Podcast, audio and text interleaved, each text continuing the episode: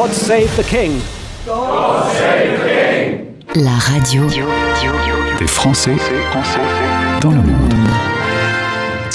Direction Londres pour y retrouver euh, Olivier, animateur du Top 10 sur l'antenne de la radio des Français dans le monde. Bonjour Olivier. Bonjour, le roi Olivier. Le roi, excuse-moi. En plus, après un jingle pareil, on pourrait croire que c'est toi le roi. Hein Exactement. c'est pas, pas moi, mais bonjour quand même. Eh bien, content de te retrouver en direct. Tu es euh, dans cette capitale anglaise qui s'apprêtait à nous envoyer le roi du 26 au 29 mars. Je pense qu'il y a eu quelques sueurs froides. Visiblement, le roi et Emmanuel Macron, notre roi à nous, euh, se sont euh, appelés en fin de matinée et ont décidé d'annuler ce séjour. Bon, euh, c'est peut-être plus sage comme ça. Tu as vu qu'en France, c'était un petit peu euh, chaud? Oui, oui, oui, c'est un petit peu agité. Je pense que c'est une bonne idée, une bonne chose hein, d'avoir annulé, enfin reporté en tout cas la visite du roi Charles III. Euh, une visite d'État, c'est censé quand même avoir un petit peu de gueule, et, là c'était plutôt la visite d'une déchetterie, donc forcément c'est pas pareil. Il devait aller à Bordeaux. la porte de l'hôtel de ville a été brûlée hier soir. les rues de Lille, les rues de Lille, les rues de Paris sont dans un état un peu catastrophique. Et puis euh, il y a une tension qui est quand même palpable aujourd'hui. C'est pas le meilleur moment. Pourtant, Charles est un homme euh, patient. Oui, oula, oui, c'est sans doute euh, son truc la à lui. personnalité royale la plus patiente du monde royal justement. Il a été l'héritier du trône, je pense, le plus patient de toute l'histoire royale britannique au minimum. Il est resté prince de Galles plus longtemps que tous les autres princes de Galles avant lui. Et puis bah, en septembre l'année dernière, à 73 ans, yes, il est devenu euh, le plus âgé de tous les monarques accédant au trône. Il attendait ça, euh, je pense qu'on peut le dire, depuis un petit bout de temps quand même. C'est clair. Euh, le voilà roi, il s'appelle Charles III. Qu'est-ce qu'il va changer pour son pays, pour le Commonwealth, pour le monde? Alors je pense qu'il va y avoir du changement, effectivement. On ne sait pas trop encore, parce qu'il n'a pas été encore euh, couronné. Et je pense que c'est après le couronnement qu'on va commencer à avoir une idée de, sa vision, de ce qu'il veut faire ou, ne pas faire d'ailleurs. Mais euh, on peut déjà dire que Charles, il est moins réservé que sa maman. Euh, il a déjà rendu public plusieurs de, ses opinions hein, personnelles sur plusieurs sujets, dont son sujet numéro un, sans doute, hein, l'environnement. Il sera sans doute plus vocal qu'Elisabeth II et plus interventionniste aussi potentiellement moins neutre, même si sa fonction lui est interdite, mais en, restant quand même aussi dans la continuité des 70 ans, c'est quand même pas rien, de règne de, sa maman. Donc ce sera un, petit, mélange, un juste milieu, je pense. Il sera couronné le 6 mai prochain. J'ai lu que la chaise qui sert au couronnement depuis le 14e siècle était actuellement en cours de restauration, évidemment recouvert d'or. Euh, on n'a pas eu de couronnement royal depuis 1953. Il y avait 8000 invités à l'époque. Cette fois-ci, on n'aura que 2000. Un peu de sobriété et euh, un, peu aussi euh, de bouffe vegan, on m'a dit.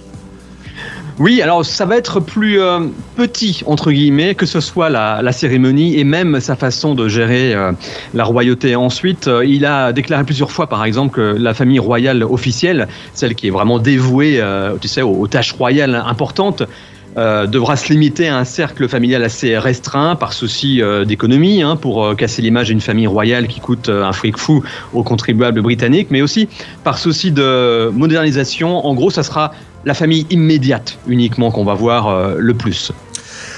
Quant à l'avenue de Charles III en France, je pense que le roi a regardé ce matin euh, Gérard Darmanin euh, dire que la France était prête, du coup il a décidé d'annuler.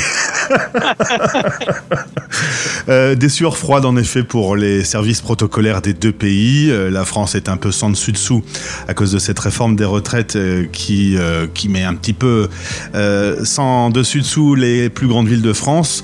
Résultat, l'annulation a été annoncée il y a quelques minutes. Il ne viendra pas du 26 au 29 mars, c'est reculé. Qu'est-ce qu'on peut dire sur cette euh, venue? C'était important pour le symbole? Ça devait être le premier grand déplacement du roi dans, dans, dans le monde? Ah oui, oui, complètement. C'était la, première euh, visite d'État euh, du, roi Charles depuis, non pas son couronnement, mais depuis qu'il a été intronisé roi au décès de, sa maman. donc oui, c'est une, visite très importante. Il avait choisi la France pour cette première visite en dehors du, Royaume-Uni. il y avait l'Allemagne aussi, je pense qu'il va y aller. L'Allemagne. il va en Allemagne, il va à Berlin. Mais euh, oui, il avait choisi la France. Euh, c'est symbolique. Contrairement à ce qu'on dit, euh, l'entente cordiale est quand même toujours un petit peu là, pas forcément avec le gouvernement en place, mais il n'y a pas que le gouvernement en place. Il y a aussi justement la famille royale qui a toujours eu pas mal d'attachements avec avec la France. La reine elle-même parlait très bien français. donc il y a toujours ce, cet attachement-là. Donc c'est une visite importante, mais bon, je pense que c'est que partie remise. Et c'est aussi bien que ce soit un petit peu plus tard. Sans doute. Euh, qu'est-ce qu'on peut dire justement sur la visite des rois et des reines euh, Yuki en France? Ah ben, les visites se succèdent hein, depuis 150 euh, ans maintenant. Euh, il y a eu la reine Victoria. Alors j'ai potassé un petit peu. C'était en 1855, je crois, sa première visite. Euh, et c'était aussi la première visite d'un monarque britannique à Paris depuis 400 ans, parce qu'il y a eu pas mal de guerres avant. Hein. plus tard, il y a eu Édouard VII, qui était a priori le plus parisien des rois british. Il adorait notre capitale. George V aussi, qui est venu lui renforcer ce dont j'évoquais tout à l'heure l'entente cordiale anglo-française pendant euh, la Première Guerre mondiale. Et puis le fameux Édouard VIII aussi, je ne sais pas si euh, tout le monde se souvient, mais celui qui a abdiqué par amour pour ah une américaine doublement divorcée, là c'est du lourd quand même. Ah ouais, c'était l'horreur. C'était l'horreur, ils se sont disputés. Exactement.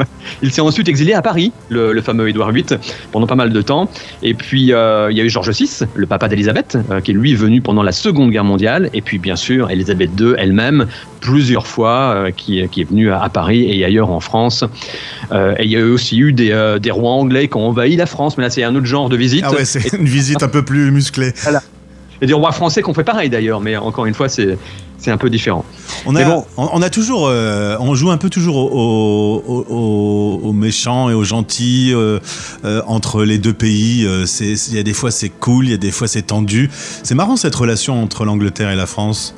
Oui, c'est l'amour vache. Ouais, ça. Hein. On peut l'appeler comme ça. C'est l'amour vache depuis très longtemps.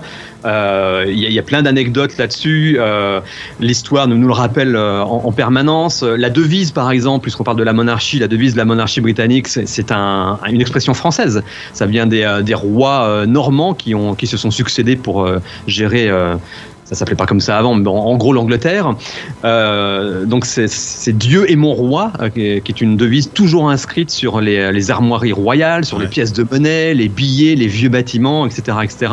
il y a eu d'ailleurs, euh, l'amour vache encore, une pétition en plein référendum, juste après je crois du Brexit, en 2016, pour enlever cette expression française, ah, Dieu est mon roi et mon droit euh, du passeport britannique, par exemple. Mais sans succès, elle est toujours là.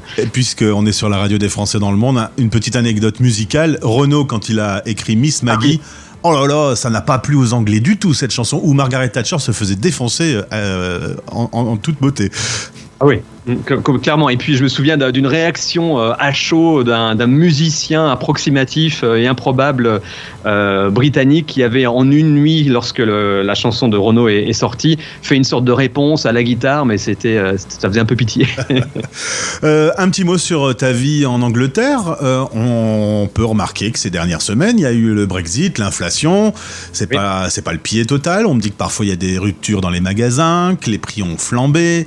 Comment ça se passe pour euh, les Français de, Londres bah, il y a des départs, c'est vrai, il y a des départs, euh, des, départs dans, notre cercle familial aussi, qui sont, euh, enfin familial plutôt cercle d'amis, qui ne sont pas toujours réussis d'ailleurs, parce qu'on sait ce qu'on quitte, on ne sait pas toujours ce qu'on trouve. Hein, il ne s'agit pas que des départs en France d'ailleurs, il y a des Français ou francophones qu'on connaît très bien qui sont partis aux Pays-Bas, mais ça se passe pas forcément très très bien malheureusement. Donc il y a des départs, il y a, beaucoup de choses qui, qui changent, il y a une mentalité des discours euh, très, très limite de la part du gouvernement euh, britannique actuel, et puis bah, l'inflation qui, euh, qui revient euh, au niveau de, de, de, de deux chiffres. On, je crois qu'on est à 10,4% maintenant. C'est une grosse, mmh. plus grosse de, de l'Europe.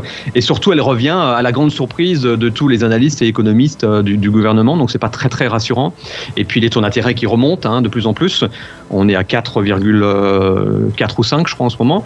Ça vient d'être remonté. Donc, c'est pas forcément euh, le UK, Eldorado, un petit peu les États-Unis de l'Europe, comme on l'a connu il y a très longtemps, euh, qui fait envie. Hmm. Non, c'est pas tout à fait pareil. Euh, il y a encore des, des avantages, mais c'est c'est un petit peu chaud en ce moment, effectivement, et on espère que ça va redevenir un, un peu mieux d'ici, bon, pas quelques mois, mais quelques années maximum.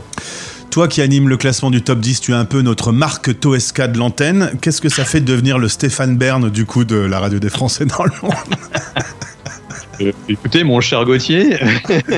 J'avoue que je l'avais écrite. Hein. Je l'avais écrite parce que j'ai pas pu la, pas pu la sortir comme je ça. Je préfère Martoesca. Je préfère euh, les petits clous de Martoesca que, que le style Stéphane Bern. Que il n'y a rien contre Stéphane Bern, mais c'est moins mon style, clairement. Très bien. Bah, écoute, on te retrouve ce week-end sur l'antenne de la radio des Français dans le monde. Merci d'avoir été avec nous en direct.